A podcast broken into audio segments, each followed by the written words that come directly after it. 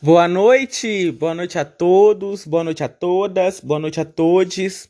Estamos iniciando agora mais um podcast e o tema do nosso encontro de hoje é meu sentimento como professor diante da pandemia. Bom, aqui a gente tem que deixar claro que não tem como falar enquanto professor se a gente não pensa no nosso sentimento enquanto humano, né? Então, hoje são 14 de maio quando eu estou gravando esse podcast. E até agora nós chegamos a 430 mil mortes. Mortes que poderiam ter sido evitadas, não é mesmo? E é, diante desses números, não tem como a gente ver e, e não se sentir impotente. E diante do cenário atual, onde nós vemos notícias essa semana de que grandes universidades como a UFRJ irão fechar por corte de verbas, e a gente vê as notícias dos constantes cortes na educação. É, a gente também vê notícias de outras universidades, como a UFOP, que também já anunciaram que irão fechar. E mais recentemente, a notícia de que as provas do Enem em 2021 não serão aplicadas esse ano.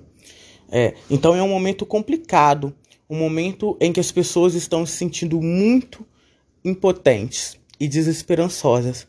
Mas é importante lembrar que nesses momentos que a gente tem que se organizar, se organizar enquanto classe e que principalmente enquanto professor, né, a função do professor é, requer alegria e esperança. Então, quando a gente vai para a escola e dá as nossas aulas, é preciso que nós trabalhemos isso com os alunos e que a gente não esqueça de que ensinar, como já dizia o Paulo Freire em Pedagogia da Autonomia, ensinar exige alegria e esperança. E no cenário atual a gente não tem visto tanto isso. É, seja na realização dos PETs, onde poucos alunos têm participado e têm feito o, os PETs devidamente, muitos estão copiando PETs um do outro, copiando integralmente é, alguns estão até comprando a resolução dos pets de outras pessoas. É, poucos alunos estão também interagindo nas aulas. Então, fica uma sensação de que muitos deles apenas ligam a câmera e deixam a aula rolando. Então, o que, que a gente pode interpretar disso? É, a gente pode interpretar que esses alunos eles se encontram desestimulados, sem perspectiva e principalmente desesperançosos.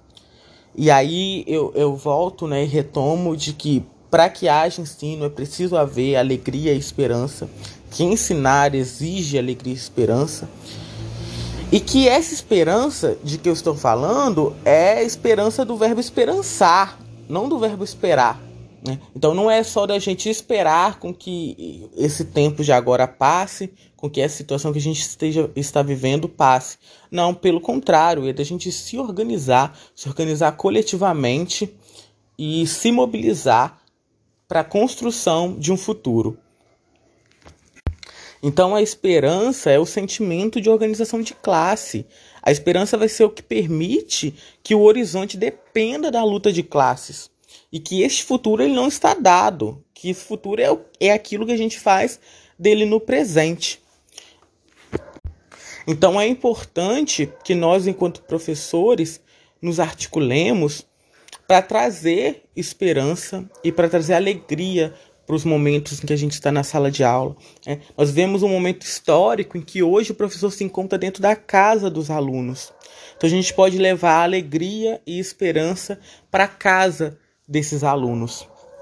E aí o que fica agora no final é a indagação, né? O que, que você tem feito para despertar a esperança nos seus alunos? Para despertar a alegria nos seus alunos? Para que eles se organizem enquanto classe e exijam o, os seus direitos? Né? O que a gente tem feito para tornar nossas aulas mais dinâmicas e atrativas para esses alunos, para que eles se engajem, participem mais? E possam crer na construção de um futuro. Então, parafraseando Raymond Williams em Recurso da Esperança, o que a gente tem feito para tornar a esperança possível mais do que o desespero convincente?